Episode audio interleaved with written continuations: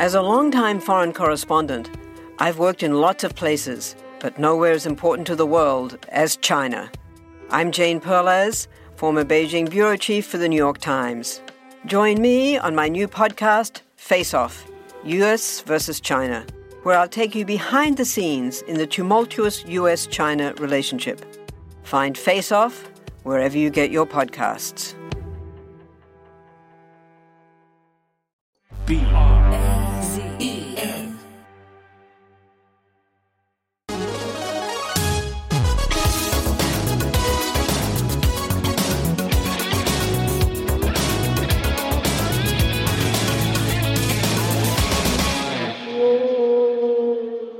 Hello and welcome to the Whale Hunting Podcast, where we shine a light onto hidden worlds of money and power. I'm Tom Wright, and on this week's episode, my co-host Bradley Hope is delving into the mystery that is Jan Marsalek. Marsalek, an Austrian businessman, was first wanted in connection with the enormous financial fraud at German payments processor Wirecard. But since going on the run, even more shadowy links have emerged, including those connecting Marsalek to Russian intelligence.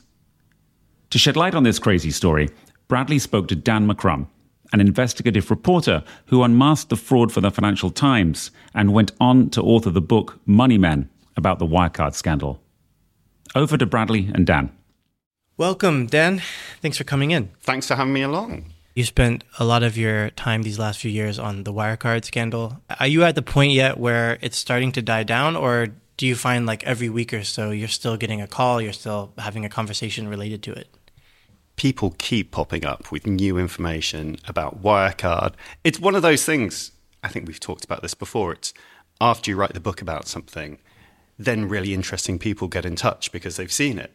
Like, oh, hey, let me tell you about this thing you never knew. But also, the main bad guy is still out there. Jan Marsalek is on the run, maybe in Dubai is the latest we've heard. And so, I don't know, I mean, one of the most recent things is somebody sent me a picture of a guy by a pool in Dubai at a very posh hotel, which really does look a lot like Jan Marsalek, or at least that wanted poster of him. Amazing. Well, what's the kind of like current status of the Wirecard case? Can you just bring me up to speed on where everything kind of stands, even with the legal cases in Germany and everything like that? Okay, so Wirecard, once worth almost $30 billion, went spectacularly bust in the summer of 2020.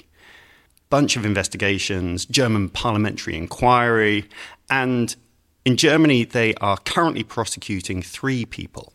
The former chief executive, one of his top lieutenants, and somebody who basically has turned state's witness. They are also going to prosecute now, finally, they've said, the former chief financial officer. This is a guy called Burkhard Ley, who was in charge of the accounts for a decade, during a long period where most people, certainly I think, the books were cooked. So it was a bit of a concern, and the German authorities seem to have finally decided that they might start prosecuting him. But that's going to take a while because the German system is very slow. The CEO, Markus Braun, he's been on trial for over a year now, and that's going to continue well into this year. But we've also got another trial happening at the moment in Singapore. So there's this sort of very loud, boisterous Brit called Henry O'Sullivan, who is the best friend of Jan Marsalek. The history of Wirecard, it was a payment processor, and there was a lot of money laundering going on. And Henry's specialty for a long time was moving money for gambling, online poker, stuff like that. But he was always in the shadows. And there was always this question, was he doing Jan's bidding? Or maybe actually, was Jan Marsalek doing Henry's? And he is on trial in Singapore on actually these, what sound like really minor charges, sort of abetting the forgery of documents. But these were quite key documents that were central to the whole fraud. And his trial has been happening in Singapore. They had a brief trial last year. They've just heard from the prosecutors. And the judge this week essentially said to Henry O'Sullivan and the other guy who's on trial with him, sounds like you better testify in your defense. And so they're going to go away, and then they're going to have the second part of the trial sometime soon. And we might get to hear from Henry O'Sullivan himself? You know, I've read the articles, I read the book, I watched the documentary, which I recommend everyone. But sometimes maybe the average person was just reading the articles. You were coming to realize the full depth of what was going on. So their experience as well was maybe even initially reading the articles was like, this is a company with a problem rather than this is a problem company. If you look at everything you know now and all of the work you've done, at what point was it a complete fraud? So I think Wirecard is one of those examples where small crimes, which go unpunished, become much bigger crimes. And Wirecard's history was in laundering money. So back in the noughties, it was the go-to payment processor for online gaming.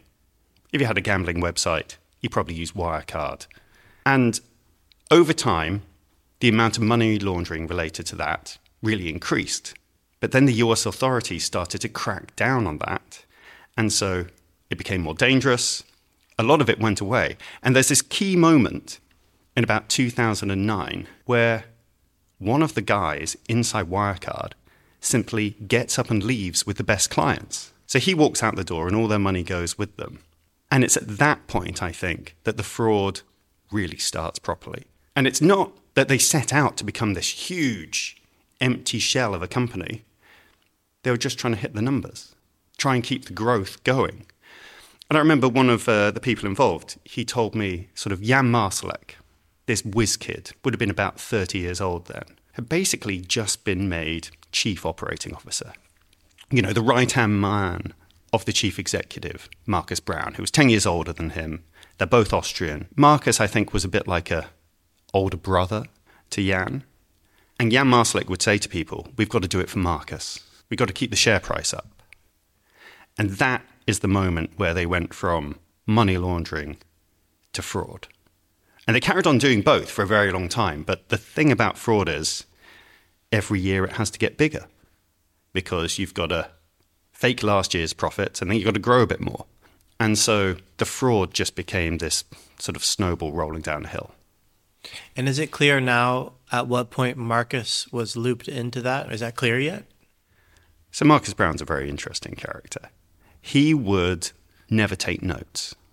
Or if he took notes in a meeting, he would tear them up at the end and drop them in the bin. He didn't really use email. He liked to call people into his room to have a conversation. And he and Jan Marsalek communicated all the time. You know, people would joke that they were like a married couple, certainly like brothers. But what happened is all of those messages were on Telegram and they've been lost. So it seems very unlikely to me that Jan Marsalek on his own initiative went off and did all the dirty work. But that is the argument that Markus Braun is making in court. He was duped. He was a victim. Now, I don't believe that for a second, but maybe it's true. I guess the one question is, if he was a true 50-50 partner in this, why didn't he escape like Jan did? If he knew this was all going to happen, maybe he could have, you know, hitched a ride on the private jet with Jan. So here's what I think the deal might have been. Markus Braun was the biggest shareholder in Wirecard. He was worth more than $1 billion. And so he had the prestige, he had the stock, and he had deniability. So I think Jan was the one who was allowed to sort of take money out the side door. And a lot of money disappeared, and we don't know where it's gone, by the way. I mean, easily more than €1 billion. But because Markus had that deniability, and he also had a family. He has a wife, he has a daughter. Think about his calculus. He's sort of 50 years old, he's got a kid, and he knows that the German system doesn't really hand out super long prison sentences. And he's got a lot of money socked away, let's assume. You probably go, do I want to be on the run for the rest of my life? Or am I going to hang around, fight this as best I can, and see what happens? Jan Marsalek is very different because he fits the profile of a spy. Extremely bright, extremely talented, has that ability to sort of code shift. One day he'll be talking to top executives, charming investors. The next, he's hanging out with nightclub owners and mobsters, and they all think he's amazing. Speaks multiple languages. His French is perfect. His English is perfect. He has no real close family. No wife, no children. He's the guy who could get on the private jet, fly off, and live life on the run.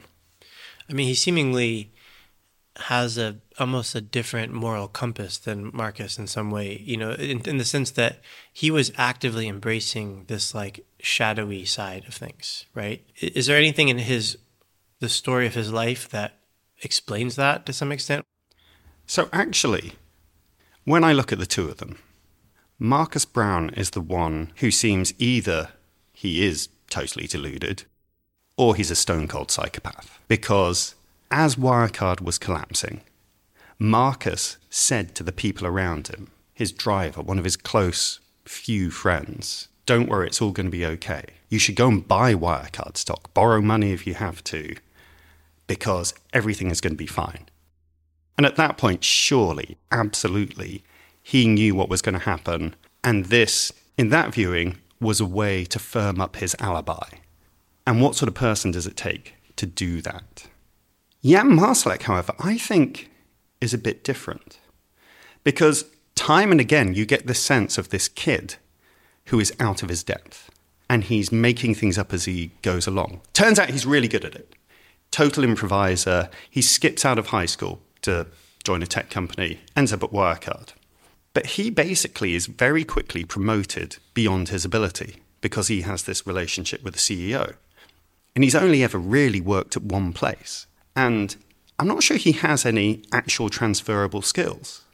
So I kind of see Jan as this person who, without really meaning to, becomes trapped in this life of fraud. He's got to maintain it. He has to maintain appearances. And also he starts working at a company where there's a certain moral ambiguity. Can we make money? You know, money laundering. There was a lot of, well, it's a grey area, right? That sort of thing that you could see as a sort of a slip sliding into other crimes. And so for me, Jan Marsalek is a poser. He's a chancer, but he doesn't strike me as just that sort of stone cold kind of guy that Markus seems. You know, the thing that's fascinating about Jan Marsalek is, in a sense, he was involved in all this sort of pseudo-espionage stuff that turned out to be a lot more consequential over time. Like, he was connected to the Wagner guy in some way. You know, was he offering them another service, for example, like the use of Wirecard's international processing network or something? So let's be clear. This is one of the things where we don't have complete clarity. We do know that Jan Marsalek liked hanging out with spies. There was this Russian mercenary who was part of his gang who used to be a regular visitor at this sort of enormous mansion in Munich opposite the Russian embassy. And that's the person who took him to Syria for a little walk around after the boys had cleared ISIS out of the area. That's what Jan Marsalek liked to do for a holiday, go hang out with mercenaries. And so there's definitely that element of it. And what isn't clear is the evolution of him from being a chancer or a useful guy who was being used by Russian intelligence. And at what point he actually just became an outright spy. But so he does have these spy links. And now fast forward, Jan Marsalek has disappeared initially to Russia. Bunch of reports place him in Moscow. And then in the UK, 5 Bulgarians were arrested, accused of spying for Russia. And so just last year, the prosecution starts. And we can't talk too much about the details of that yet because it's sub judice. But prosecutor stands up and says, these guys were spying for Russia. And the person who was running them is Jan Marsalek. And that's kind of wild. Yeah, it is wild. I think sometimes when you're investigating something, you keep looking for almost like a very clear, rational series of steps. But in reality, people are kind of much weirder than that. And so maybe Jan was actually just a pretend spy for a long time, or like a spy fan. And then one day he became a real spy, you know, because and that was the way he got into it. By being a super fan, he became actually kind of useful and they felt like they could trust him, you know, but that is such a twist. I mean, that's a whole different level of being a spy than sort of even providing a service to criminals and other espionage organizations. Can you just tell the story, though, just because it's so much fun, of what happened when Wirecard was falling apart and Jan took off? Okay, so let me set the scene. Wirecard is under a lot of suspicion in 2020. The Financial Times has published a bunch of articles that say the profits are fake. Here's the evidence. There's this sort of growing sense that it's all going to come to a head. And as far as I'm concerned, we have made it very clear that there are crimes happening here. And there's a big investigation by an audit firm, a report comes out, everything is coming down to this one day. Can Wirecard release its results? And as part of this, what people have begun to realize inside and outside the company is that they have this weird system where all their money is supposedly in two Philippine banks, 1.9 billion euros, which is kind of nuts, right? Like, why is a German financial institution sending its money all over there? Wirecard claims that there's a lawyer looking after this money. So they go to meet the lawyer and find out what's going on. So you have this moment where this gang of very sober German lawyers and accountants and other people show up in the Philippines, and they go to the penthouse office to meet the lawyer, the guy in charge of all the money. And when they walk in, one of the first things they see is his YouTube studio. And it's got a little plaque on the wall saying he has 100,000 subscribers. And this is the guy who, while also holding on to a couple of billion euros for this German bank, is also giving advice on how to get divorced, what to do in cases of adultery. So the cracks are starting to show through. And this letter appears in Germany saying, we've looked into it and the accounts don't exist. And there's a couple of days while the German authorities are getting their heads around this before Wirecard tells the world. It tells the world and it very quickly collapses. The whole thing is a complete fraud, a total sham. And weirdly, the German authorities are not in a hurry to arrest anyone. So Jan Marsalek waltzes out of the office whistling. And he tells everyone, I'm going to go and sort this out. It's all a horrible misunderstanding. I'm going to go to the Philippines. And so by this point, most of the world's press are looking for Jan Marsalek. And so it very quickly transpires that there is a flight manifest, immigration records, and they show that Jan Marsalek arrives in the Philippines one day and flies out to China the next day. But then the Philippine authorities have a look at the CCTV. And Jan Marsalek wasn't on the plane. The whole thing is this fake trail that has been laid by somebody for his benefit to hide his real escape. What he actually did is he got a taxi to an airport just outside Vienna, this little airfield really. And he gets on a private plane, hands I think about 8,000 euros to the pilots in cash, and he flies to Belarus. And that was the last time we know definitively where he was, because he hasn't been seen for sure since. And then there was a big sort of reveal from Bellingcat, right? That perhaps he went on to Russia? What happened was Jan went from Belarus to Russia. And Bellingcat came out with a whole load of data which showed actually he'd been flying to Russia on and off very frequently for several years. And sometimes weird stuff, like he would fly to Moscow for a few hours late at night and then would immediately fly out again, getting instructions, dropping off a present, who knows. And then, so the Dossier Center, Khodorkovsky's guys, they come out with pictures, a video maybe, taken from a distance, and it's quite blurry, of Jan Marsalek in Moscow. And they even have pictures of what is said to be his fake passport or his new passport, although it's a bit on the nose. I think his name is Herman Bazanov, which kind of suggests the Russian guy looked at him and went, Herman the German, that'll do. Whether or not that is actually his real documents or another false trail, I don't know. But it definitely places him squarely in Moscow. For a period of time, Moscow, and then the most recent information, how did that come about, that he's in Dubai? So in December, the Wall Street Journal reported that Jan Marsalek is in Dubai. I mean, I don't know what they're sourcing is on that. I mean, they've printed it very confidently. And it kind of makes sense because Dubai is where all the Russians are right now. It's one of the few places you're allowed to go if you're potentially doing military service. And it's one of the few places which seems open to Russians spending their money. Yeah, I mean, I just would love to know what he's up to. You know? So, Jan, if you're listening, we're here. We're ready for you to come on the show.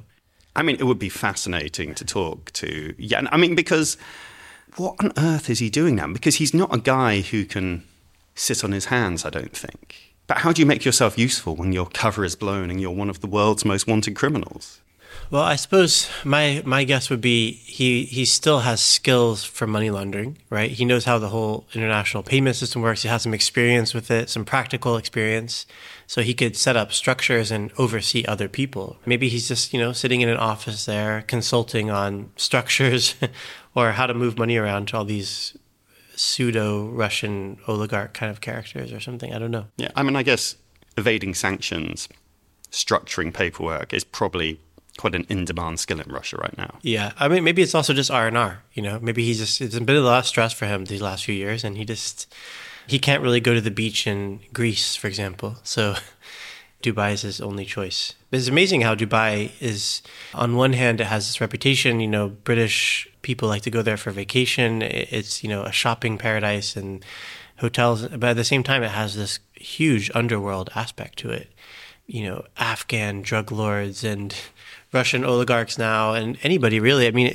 Until recently, they seem to allow almost anything except for terrorism finance to flow through those banks. And so I'm not sure if they're doing it on purpose, but they really created a sort of, what was the bar called in Casablanca? That kind of effect, So my colleague Miles Johnson has just done a podcast about the super cartel that was being run from Dubai. And I think he likened it to the bar on Tatooine in Star Wars, where you walk in and you've got all the lowest forms of life in the galaxy sort of trading and up to no good. And yet maybe Dubai hasn't done it on purpose, but, sure looks like they've made it a very friendly place for criminals to go. And I think it seems like the unspoken rule is no violence in Dubai and everything else, that's fine. No violence, no terrorism relationship, because they were stung by the whole 9/11 experience, where actually a number of people were from the UAE in that terror attack and used the banks. And you won't really find drugs existing in Dubai. There's not drugs there, physical drugs, but there's all of the business of drugs. There's just no drugs, And I'm sure there are some drugs there, but in general, it's a well-known thing that it's very hard to obtain drugs in Dubai. Maybe it's in a sense kind of like Wirecard, where they allowed this to start happening years ago. And now it's happened to such an extent that to unwind it, to clean out all of the Dubai banks of this stuff, would make them insolvent. They became dependent on it to some extent. And they never cooperate with international law enforcement, except on really special occasions, right? Well, they're kind of interesting in that I think they can be shamed. They're very sensitive to suggestions of bad things happening in the UAE. They got put on the grey list and they're desperately trying to get off. That's the money laundering grey list.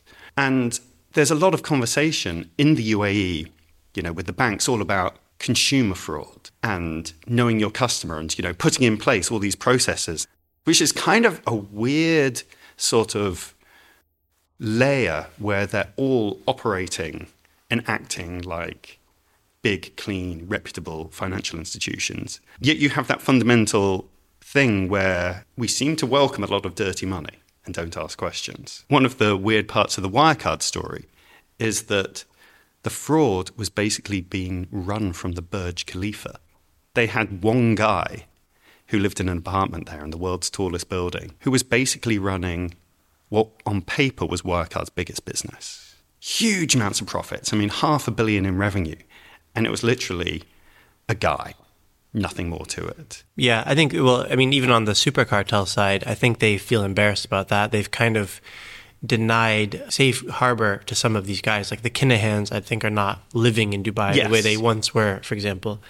But I think their goal would be to eliminate or to cooperate on a few cases so they can, dissuade people from thinking that it is this bar in Tatooine to some extent. But at the same time, the people who actually use it like that keep coming so that the business continues, Well, and let's be fair on the UAE here. You could sort of say the same thing about where we're sitting right now in the city of London. We went through the crisis. There's been lots of examples of money laundering. And, the most famous is HSBC laundering huge amounts of money for very nasty Mexican drug cartels. And the UK government quietly going, please don't prosecute them. criminally, because that would be an awful problem for us. And so there, you do get this sense that financial centres like the UK and others will occasionally do things to stop money laundering for appearance's sake, but fundamentally aren't doing so on like a systematic basis. Yeah, actually, in one of the earliest editions of Whale Hunting, we were trying to describe this idea of dark money. It's kind of like dark matter in the universe. It's everywhere, it's influencing everything around us, but you can't quite see it. And I think maybe we're even reaching a point where there's so much money that exists in this parallel economy that nobody can really avoid it to some extent. You know, if you're a big institution, it's very hard to have 100% clean clients, you know? Even like the incentives around compliance departments, you know, no one gets a bonus for digging deeper into a client. So the whole system is not incentivized to actually stop this stuff from happening. It's only the fear of repercussions, and these are hard things to investigate. Not that many governments in the world actually try these cross-border kind of cases. So a depressing thought, I guess. You know, with a story like this, I know as a journalist it really has a big impact on you and the way you view the world and how you do journalism. So, you know, in your life post Wirecard at the FT, how is it sort of guiding you in what you do? Did it make you more cynical about all companies, or? I mean, I was always pretty cynical about companies. I think one of the reasons why I went after Wirecard was because I was looking for fraud. So you walk into a situation and you see the bad stuff because you're looking for it. Most people aren't wired like that. Most people encountered this company were investors looking for the next big thing. Ping, I think I found it. Made lots of money. Brilliant. What's been great since then, you know, with the book and the documentary and all the publicity, is it means people get in touch. They go, oh, I've come across some bad stuff. Hang on, I think I know somebody who might be interested in that. So from that perspective, it's been really good. And I think journalistically as well, in some sense, it emboldened the Financial Times as an organization. We're keen to write harder stories, be aggressive on stories. And I think that really helps with the newsroom culture. Yeah, excellent. Obviously, in the Wirecard case, you were attacked yourself. You know, there was statements made. The German government suggested that they would be investigating the FT for potential manipulation of the markets. There was private investigators, probably hacking cases. Has it made you feel a little paranoid in general about working on this kind of thing? And is there a way that you kind of think about things now that's different, in a sense, to protect yourself? I think I've internalized a lot of the paranoia. Really, Wirecard was this tiny little fintech that claimed to do something to do with payments. It was the European PayPal. It was worth about 4 billion euros when I first heard of it. And this hedge fund manager says to me, would you be interested in some German gangsters? So I take a look, and it turns out the numbers seem too good to be true. And there are two theories about why that's happening. One is that they're simply making it up. The other, however, is money laundering. And I start to write about them, ask questions, and the story just gets weirder and wilder. People start getting followed around by private detectives. Hackers start trying to break into people's emails. When we finally do start to get some real evidence, Wirecard accuses the Financial Times of being corrupt. And it turns into this huge battle of reputation in which the German government sides with the company. They start investigating me and my colleagues for criminal conspiracy to manipulate the share price. And as we're doing all of this, we start to realize the guy running everything behind the scenes, Jan Marsalek, seems to be connected to all sorts of nasty people like Russian spies. It does become quite scary. I mean, you think as a journalist you have a certain sort of protection, right? If your legs get broken, the police are going to care in a totally different way than they do to some sort of esoteric financial crime. But I think there are these different moments. I think one of the worst for me was we discovered there is a network of 30 private detectives running around London trying to catch us talking to our sources. So one of them flips, this ex-copper. Lovely guy. And he tells us about this scheme that they've considered but have decided isn't yet necessary. It's this old gangland trick where they'll put drugs in my car and then call the police. And at that point you think, well, one, what on earth would you say? Hello, officer, funny story. There's this company out to get me.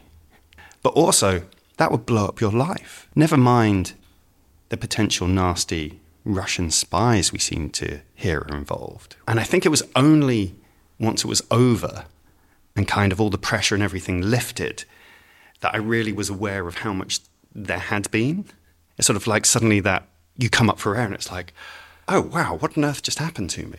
But in terms of professionally, you know, how paranoid do you have to be? Back when we started, this was before, I think, Signal even existed. We sort of learned all of these things along the way. And it's kind of crazy the extent to which just common practice as sort of the anti-surveillance, anti-hacking measures that have become sort of second nature. So that's what I mean when I say I think you internalize the paranoia because you've just had to adopt this new way of working. So where can people find Dan McCrum? How can people get in touch if they've got some tips for you and your colleagues? The Financial Times, we have investigations email at fd.com. LinkedIn is actually a really good way to get in touch. I'm very easy to find, Dan McCrum. And it's also, one tip, never link your LinkedIn account to your professional email address. Because if you're getting job offers or things like that, you probably don't want your employer to see. And it also makes it very easy to talk quietly to journalists like me. Perfect. Thank you so much for coming, Dan. Thank you for having me along. It's been a blast. That's it for this week. Thanks to Dan for joining us. You can find his book Money Men online and in all good bookshops. The best way to stay up to date with whale hunting is to follow the podcast wherever you like to listen. And you can also subscribe to our newsletter at whalehunting.projectbrazen.com. Thanks for listening. We'll be back next week for more. Whale Hunting is a production of Project Brazen. It's hosted by me, Tom Wright, and Bradley Hope. It's produced by Megan Dean and Claire Urban. At Project Brazen, Marie-Angel Gonzalez is our project manager. Ryan Ho is the creative director, with additional design from Andrija Klaric.